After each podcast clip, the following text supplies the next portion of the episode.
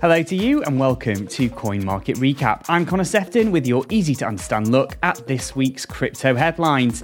Coming up, Bitcoin bounces back as its recovery from January's bloodbath continues. We'll have a full news roundup as Shiba Inu surges by more than 60% in seven days. Russia abandons plans to ban Bitcoin, and Apple unveils a new feature that could allow businesses to accept crypto payments using their iPhones. Molly Jane Zuckerman is here to talk about Bitfinex as the US recovers $3.6 billion worth of Bitcoin that was stolen from the exchange six years ago. Plus, why a top crypto executive lost his job over a tweet he wrote in 2016. Give our show a follow on Apple Podcasts, Spotify, and Google Podcasts, and you can find me on Twitter as well. I'm at Connor Sefton. Coin Market Recap. Well, the crypto markets have been a sea of green this week, with Bitcoin reclaiming $45,000 for the first time in over a month. Inflation in the US rose by 7.5% in January, the highest spike in 40 years, meaning the typical American household is now spending an extra £250 a month as prices surge. High levels of inflation are traditionally seen as bullish for Bitcoin. Well, the cryptocurrency's market cap has grown by more than $130 billion since February began, and as of Thursday, it's been in positive territory for eight days running. Over the past five months, research from BlockTower Capital suggests that, on average, investors bought into Bitcoin when it was priced at $47,000, and people may not be inclined to buy more until they break even. Crypto payments may be finally coming to iPhones. Kind of. Apple has unveiled a new feature called Tap to Pay, which will enable American businesses to use an iPhone to accept contactless payments. The tech giant says the feature will support Apple Pay, contactless credit and debit cards, and other digital wallets fueling speculation it will be compatible with crypto exchanges. Tap to Pay will launch later this year, and it's too early to say whether the feature will definitely support cryptocurrencies. But Apple Pay's Vice President Jennifer Bailey has previously said that the company is watching crypto closely because it has interesting long term potential. The mayor of New York City has declared that he's in favour of cryptocurrency but against cryptocurrency mining. Eric Adams made the admission as he was questioned at a joint session of state legislators in Albany. The newly elected politician has said he wants to make the Big Apple a hub for digital assets, and he's automatically converting his first three paychecks into Bitcoin and Ether. Adams might come in for criticism from Bitcoiners, although it's fine and good supporting cryptocurrencies, most major coins wouldn't exist without mining. Shiba Inu surged this week after the project announced plans to launch its own metaverse this month. Users will be able to purchase virtual plots of land within the ecosystem, much like in other blockchain based rivals such as the Sandbox and Decentraland. Preferential access is also being offered to those who hold the Leash token, also known as Doge Killer, which also rose by 44% in a single day on Wednesday. The BBC has quietly cancelled a documentary about a British man who says he became a millionaire trading cryptocurrencies. The broadcaster had written an article about Hanad Hassan that described how he managed to turn a $50 investment into $8 million within a year. But allegations have been swirling on Twitter that Hassan created a coin that turned out to be a scam, leaving investors out of pocket. A Telegram group suggests the BBC documentary was being filmed in September last year, and this may have ended up giving investors false hope about the project. One owner of the Alfano X token wrote that the BBC would not waste its reputation, time, and money unless the project was doing something big. The media giant is now facing questions over how much due diligence it actually performed into Hassan and his project. Alfano X was discontinued back in October. Russia has unveiled plans to regulate cryptocurrencies, reducing the risk of an outright ban. Figures from the government suggest more than 12 million crypto wallets have been opened in the country, with a collective value of about 27 billion US dollars. Officials are concerned that a lack of regulation means law enforcement agencies can't respond effectively to crypto crimes, emboldening fraudsters. The government also admitted that a complete ban on crypto transactions isn't possible, an approach that had been previously favoured by Russia's central bank. The proposed rules mean crypto exchanges would need to have financial cushions in place to safeguard the interests of users. Consumers will also need to declare crypto transactions that are worth more than 8,000 US dollars to the authorities. It's the Super Bowl this weekend, and viewers are set to be bombarded by crypto adverts. Crypto.com and eToro are among the trading platforms that have taken out ads for the major sporting event. Estimates suggest that a 30 second TV spot will cost $7 million. FTX is also planning a Bitcoin giveaway, and the value of the prize will be determined by when its ad airs. Binance, which owns CoinMarketCap, is taking a different approach and has enlisted the help of an all star basketball forward, Jimmy Butler. On February 13th, you're going to hear some of the biggest names telling you to get into crypto, but they don't know you or your finances. Only you do. Binance and I are here to tell you trust yourself and, of course, do your own research. Be on the lookout for more before the game. This week's crypto headlines. Well, joining me to discuss the week's crypto headlines is Molly Jane Zuckerman. Hello, Molly Jane. Hello, Connor. How are you doing this week? I'm, I'm not bad, thank you. I'm not bad. One thing that struck me was that a few days ago, we were talking on a telegram for work, and you just said it's been a weird week. And it has. It's been a really weird week. uh, there's just so much has happened. Just like You're eating baby food. I, I am eating baby food. For all the listeners out there, if you want just like a quick snack that's healthy and will just kind of like raise your mood and your energy levels, I highly recommend baby food. I, I, I might I might pass if that's okay. I'm going to pass on that one. No, you can't. You I, also. I, I can and I am. okay, I'll try to eat it quietly, though. I know that I sometimes have problems with my food and beverage consumption during this podcast, which may have been fixed by the beautiful new mic that I bought and picked up just in time. But it turns out it didn't actually come with any connecting wires or a mic stand, which is why I still sound so bad. Well, we are working on it because we did get a review a couple of weeks ago that says, Hey, I love the podcast, but can you throw a few ETH at the production? So it's like, Yes, we're working on it. wow. I mean, I hope they give us five stars, but you know, one of my favorite podcasts always ends by saying, like, rate and review us on Apple Podcasts. Do not give us less than five stars. We just don't want your review that way. Just give us good reviews or don't say anything at all. but no, that's like a fair point. I do not have a microphone. I have um, fancy headphones, but uh, but no mic. Well, hopefully that will all be resolved next week. Now, let's get to the crypto news then, Molly Jane. And Bitfinex, we're going to talk about first. Now, I know, I know there's something in particular about this story that you want to talk about, but first, let's explain what happened. So, almost 120,000 Bitcoin had been stolen from the crypto exchange all the way back in 2016. And this week, the US seized $3.6 billion worth of Bitcoin that was linked to that hack. The Justice Department says it's the biggest financial seizure that they've ever made. Now, Molly Jane, do you think that this will make cyber criminals think twice before hacking exchanges in the future, knowing that they still risk getting caught six years later? I think most, um, if you're going to do a big crime, you need to think you're going to do it better than mm. anyone else ever before. So, no. Basically, I think the hacks of exchanges are just going to keep on. Yeah. I mean, the one thing we've kind of learned from this case is that attempting to cash out billions of dollars worth of stolen crypto is far from easy. So, two people have been arrested on suspicion of conspiracy to launder cryptocurrency. They're a husband and wife called Ilya Lichtenstein and Heather Morgan.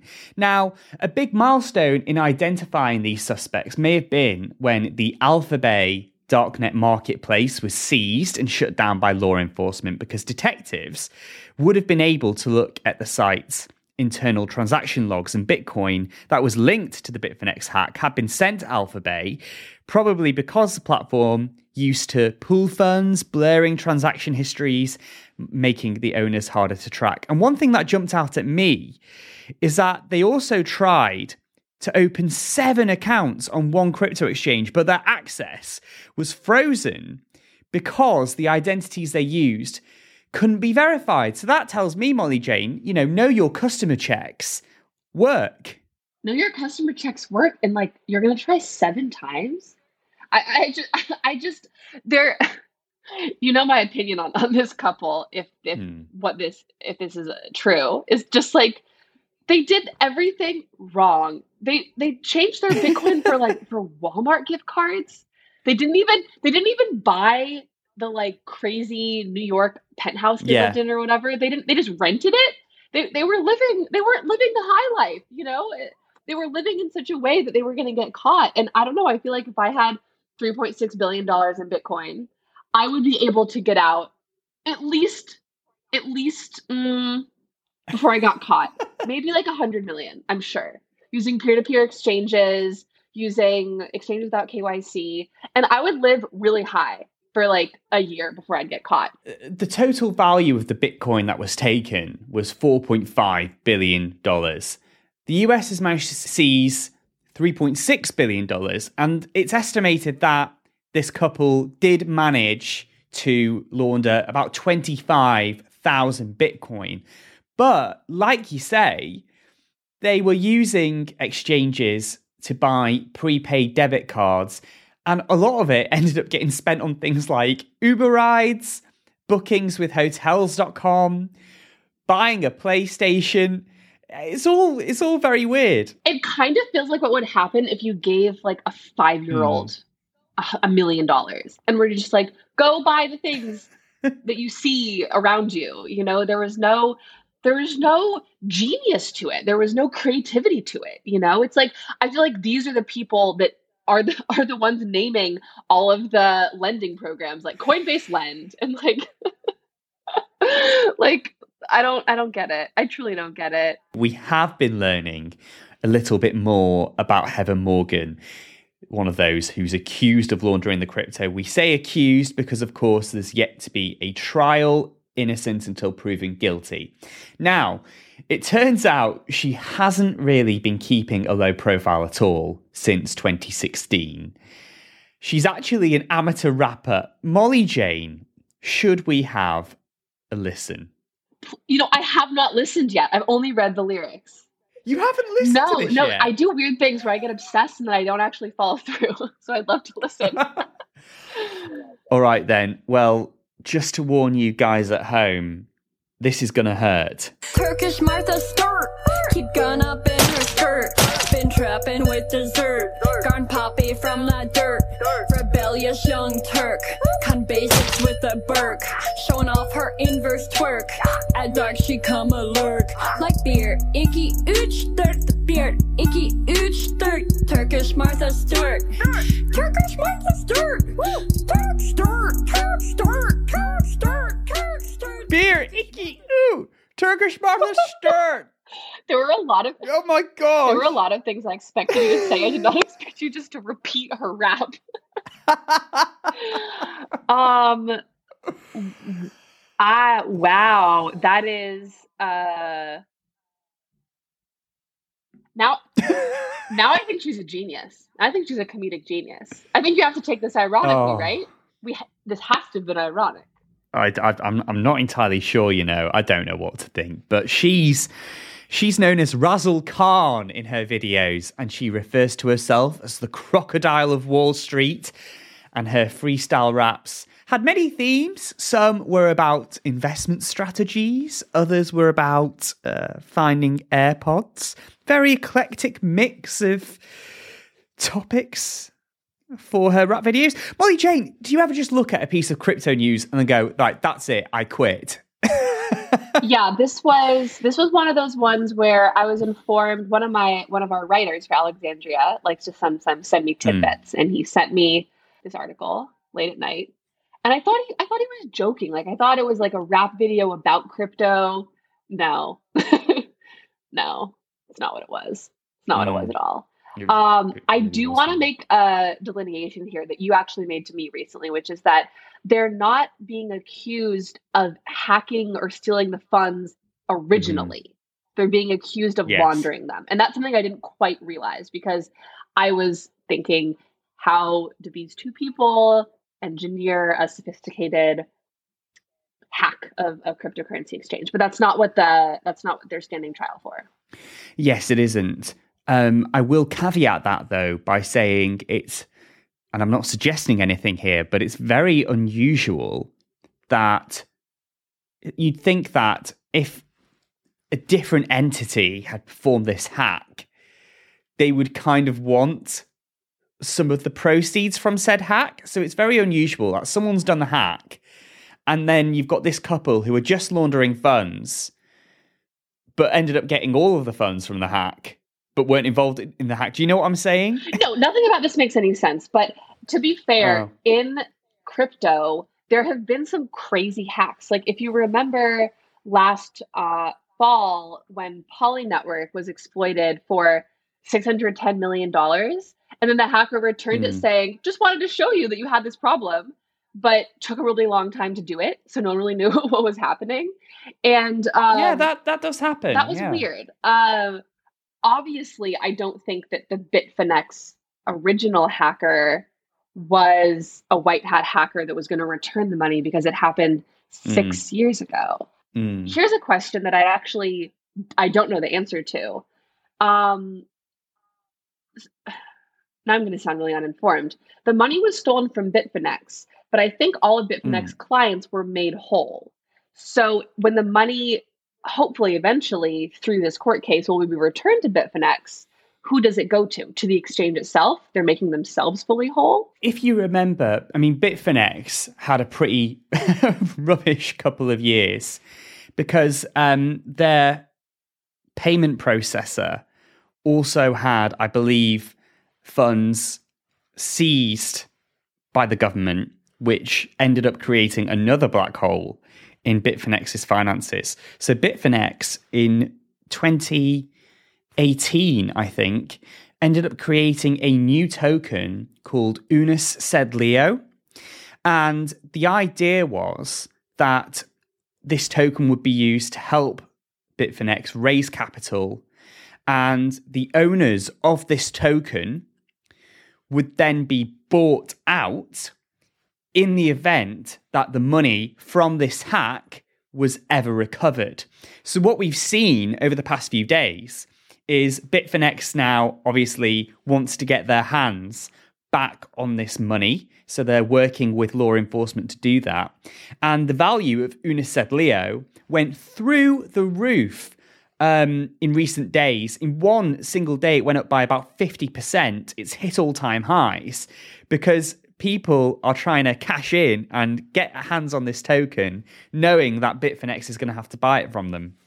But um, Heather Morgan, Molly Jane, wasn't only a terrible rapper. She'd written articles for Forbes, offering tips to protect businesses against cyber criminals, no less. And she also gave a talk in Brooklyn called How to Social Engineer Your Way into Anything, detailing the act of manipulating someone into divulging information or acting in a certain way.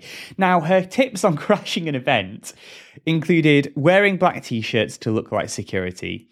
Bringing cash for tips and wearing as many layers as possible so you could change outfits at short notice. I mean, what I would give to be a fly in the room at that lecture, just to see the people that go to that. Um, I think it's if it's a certain kind of person I'm not sure I've ever met in my life in any of my circles. Someone that would see that and yeah. go, "Sign me up." I'm going. I want to learn. You know. it's very weird. I don't know how many people attended. Um, so the couple um, face up to 20 years in prison if they're convicted. Prosecutors have said Lichtenstein had folders on his computer called personas and passport ideas, and a plastic bag labeled burner phones was discovered under the bed. That is. Why would you label a bag like that? Uh, I, I, every piece of new information is more and more interesting. And as I wrote in our newsletter this week, I am dearly awaiting the inevitable documentary of how this all oh, yeah. went down. I mean, this is a yeah. Fyre Fest level heist. Again, I'm, yeah. I'm, saying allegedly because I don't want to convict these people before a trial. So allegedly, allegedly, mm-hmm. allegedly, allegedly. Mm-hmm. Thank you. Allegedly. Yeah. She allegedly sang Turkish Martha because that's a real crime here. That's a real crime. I posted this video on Twitter and I got some wild responses. Like one of them was an executive at Substack who said, "Okay, I'm actually pro censorship now."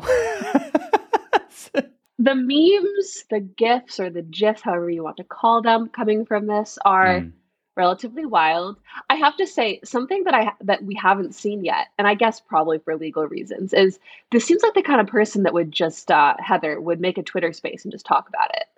Um, Mm. That would be yeah gold, but mm, I don't know. I think maybe the time has passed. Yeah, well, all of their social networks now have surprisingly gone down.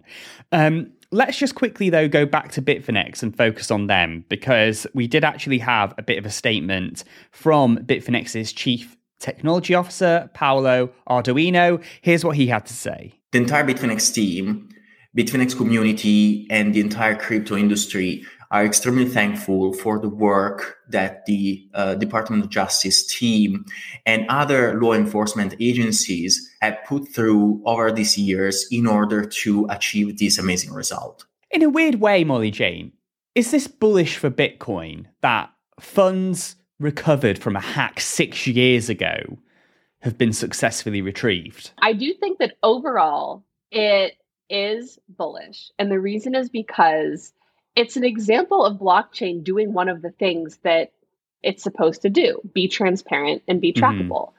Mm-hmm. Um, yeah. So whenever the technology does what it's supposed to do, and it does it in a really public way, because this news has gone everywhere. This is not just a crypto media. This is like a this is like New York Times covering it, etc. I don't know. Getting Bitcoin and blockchain talked about more in this context it doesn't seem like a bad thing to me.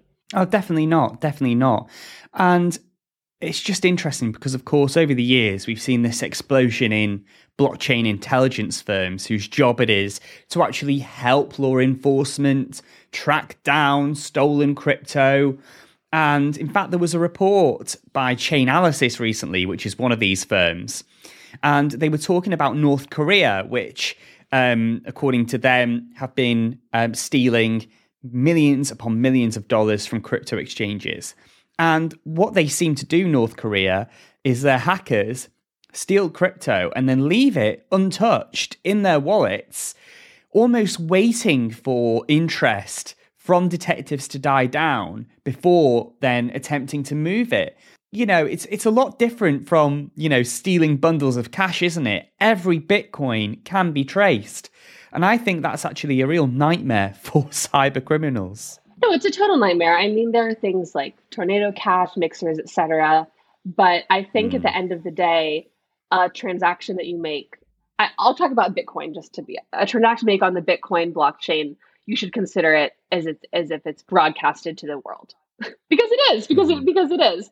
And if you're someone like me and you who use Coinbase and and do KYC, and our addresses can be linked to ourselves, then yeah, you're you're doing things publicly, which is an interesting way mm. to have your finances.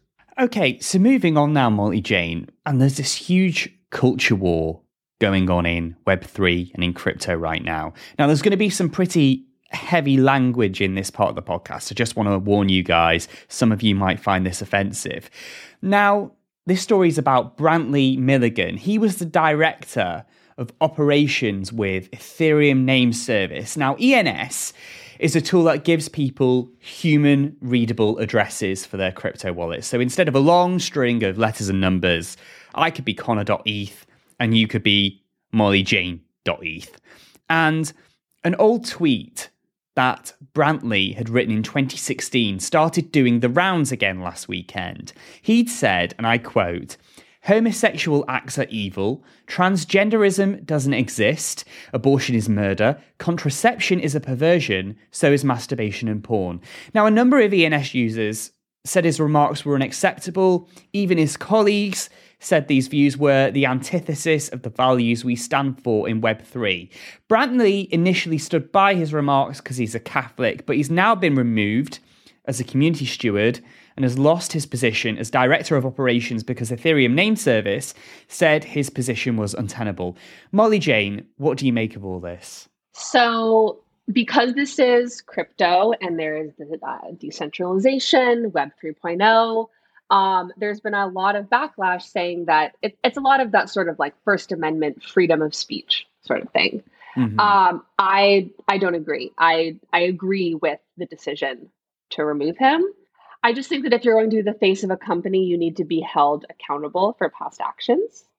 And tweeting mm-hmm. that is is is reprehensible. So I think that if this person had been employed in a high level position in any other industry, like at Walmart or Starbucks or even at, at like a, a, tech startup, it wouldn't have sparked the same sort of online controversy because these other industries don't have that same aspect of decentralization and freedom of speech like like crypto does. There's a lot of libertarians in crypto and they're it's just they gather they gather here. Of course, you know, people have freedom when it comes to their religion. What makes this different is that his the way he's presented his views in a very forthright manner actually affects the rights of others and that's when it becomes a problem.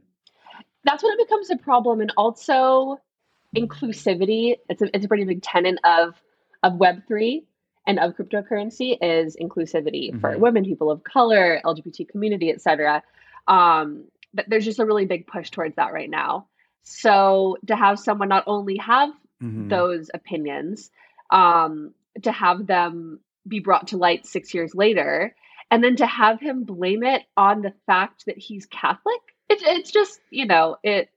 Those to me are mm-hmm. all are all fireable uh, offenses. Um, and yeah, like you say, crypto has been very male, very white for a long time. Do you think there are some people in this industry who are reluctant to accommodate people from different backgrounds. Oh, definitely. I mean, I know that women in the industry have a particularly hard time as I think women in any industry do when they're when they have like a large online uh, Twitter or YouTube, just a social media presence. And definitely, if you see at cap, we have the majority of the audience is white males. On Alexandria, the majority of our audience is also white males that are our readers. Um, mm. Just like in, in, in the tech industry in general. I I think there are some really great initiatives about inclusion. I think DesFem, which is a uh, for a physical cryptocurrency magazine about women in crypto, started by Leigh Cuen and Cami Russo. That's a great initiative. It's just like it's it's always going to be a problem because of the way the world works, as sad as that is. But I think of all the industries, crypto is one of the most inclusive I've seen in my experience. Yeah, I mean, one thing that particularly shocked me this week was what happened to Dame.eth, and they criticised Brantley Milligan for that old tweet uh, that he'd written, and they were then sent um, transphobic abuse on the blockchain. And I won't go into all the details. The message said things like, You'll never be a real woman, and your parents are disgusted and ashamed of you. Dame.eth isn't actually um, transgender, they're non binary. But Molly Jane, the person who sent this abuse, would have had to spend $7.16 to spread it.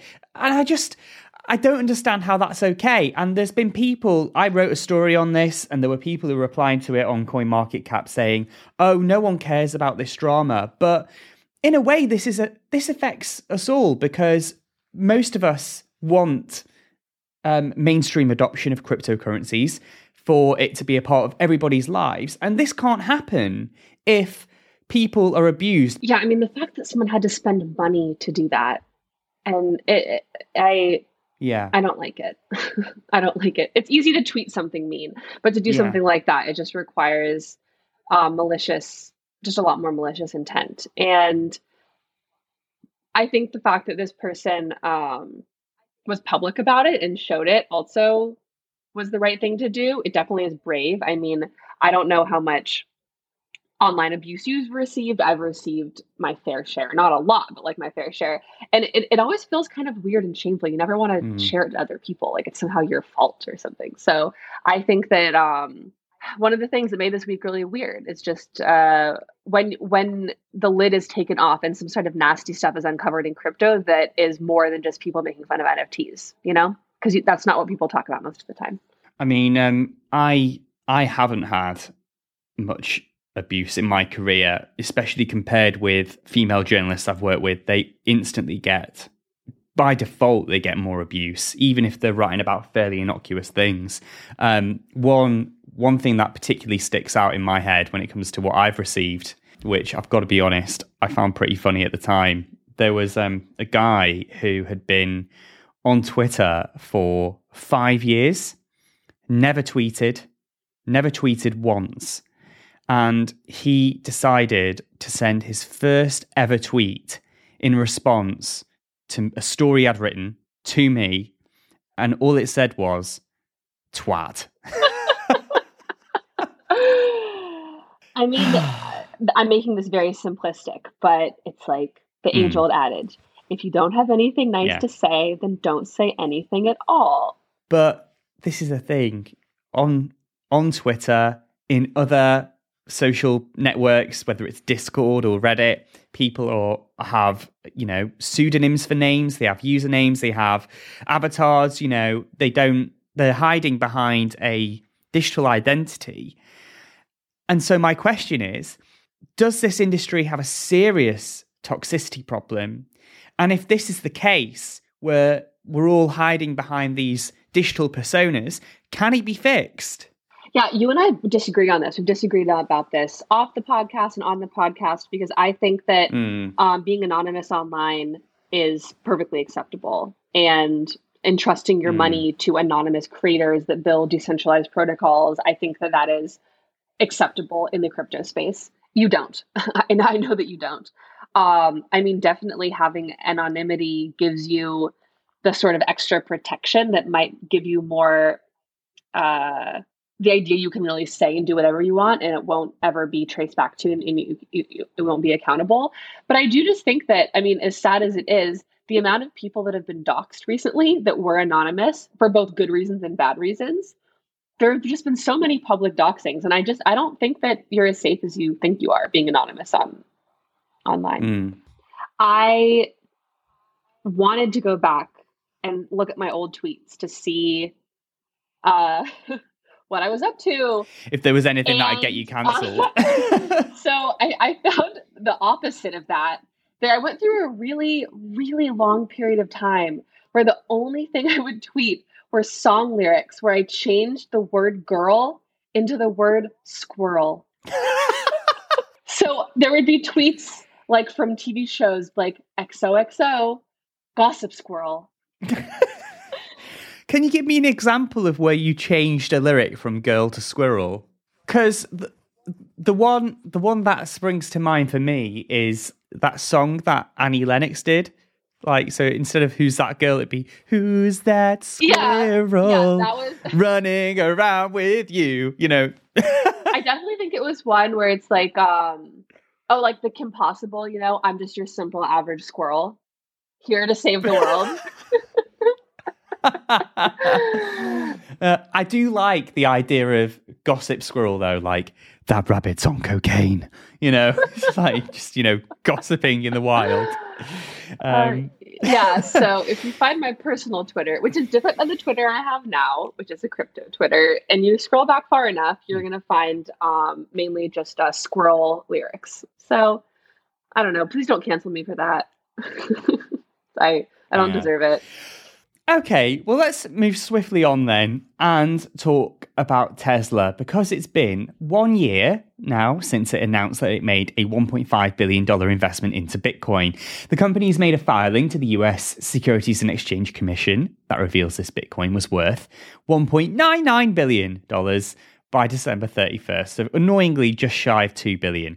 Now that's not bad considering Tesla you know, had initially bought $1.5 billion at the start of the year, later selling 10% of it in order to test the market's liquidity.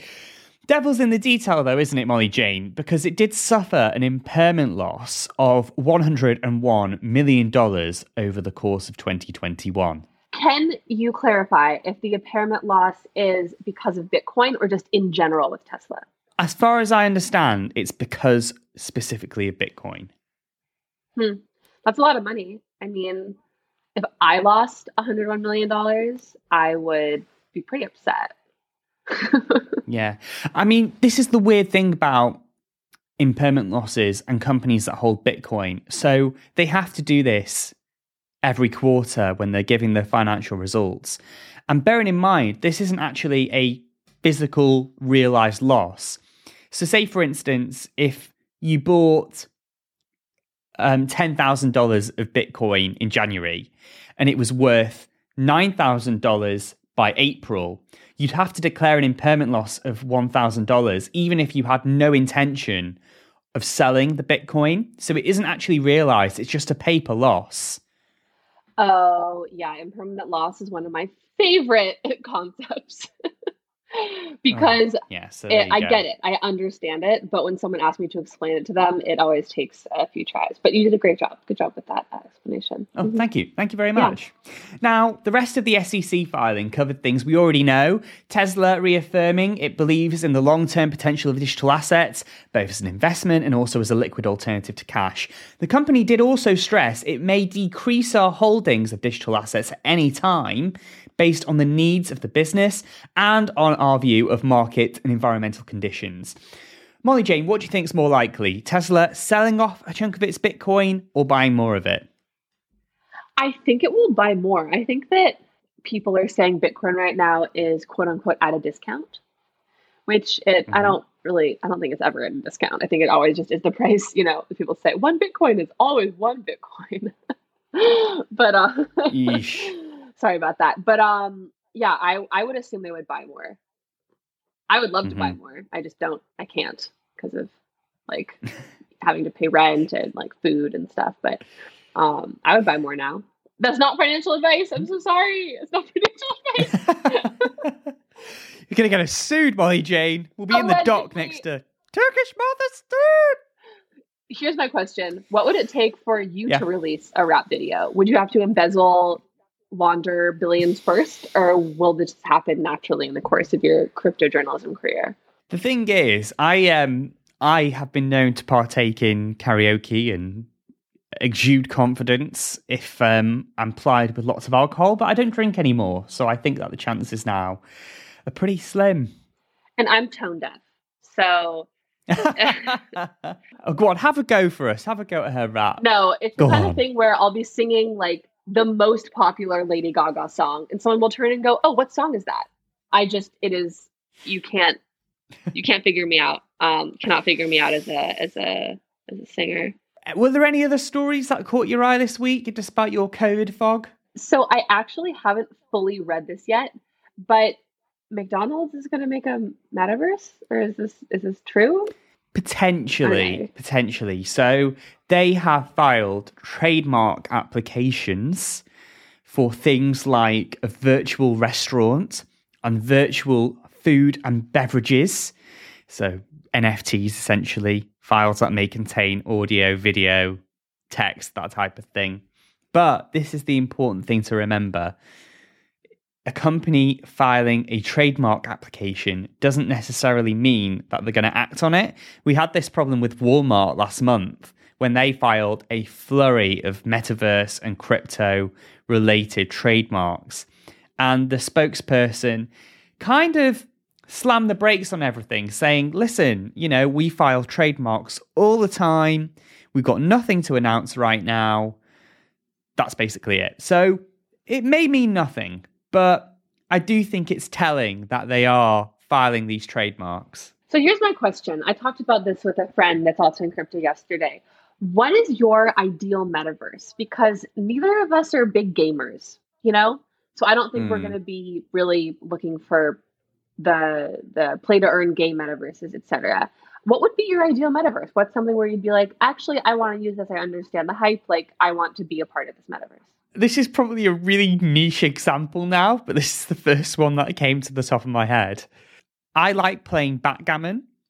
And so if there was a way where I could either play with friends or play with strangers in a metaverse where I could be there in this virtual world, physically moving counters, and have someone sat across me who is playing a game with me, that would be awesome. That is incredibly specific. Uh, I I like it. Um, it's opening up new possibilities for me. Um, I will answer my own question because I have many many meetings throughout the day, just lots Mhm. of meetings. Mhm. And one of the most fun ways to get through those meetings is to have them in the metaverse. We use a website, which I, I'll call out. Why not? It's called gather.town. We have um, a small conference room. We have these little games.